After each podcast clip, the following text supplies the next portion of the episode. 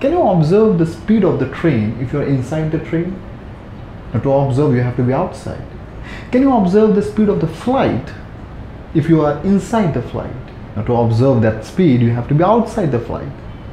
If you are a part of the process, we cannot observe the process. It is very difficult. When we practice in front of mirror, we are trying to do the same thing. We are in the process at the same time we are trying to observe the process, which is not possible, which is very, very difficult. That's why it's very important there has to be someone else observing you. Mirror can't give you feedback. Now, most of the time, that someone else who is observing you from the outside is not available. Maybe your friend, your colleagues, maybe uh, someone else who can observe you, they are not available. But there is something which is available most of the time, and maybe that something is in your hand right now, your mobile. Yes.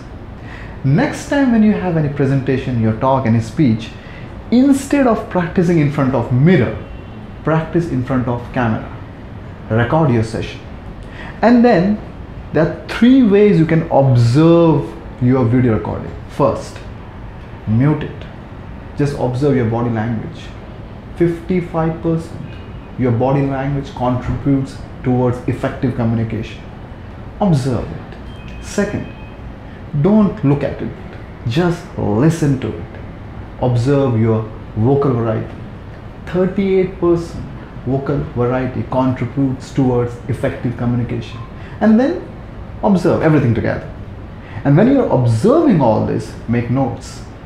And next time, when you are doing a rehearsal again, practice session again, try to implement these observations which you have observed as outsider.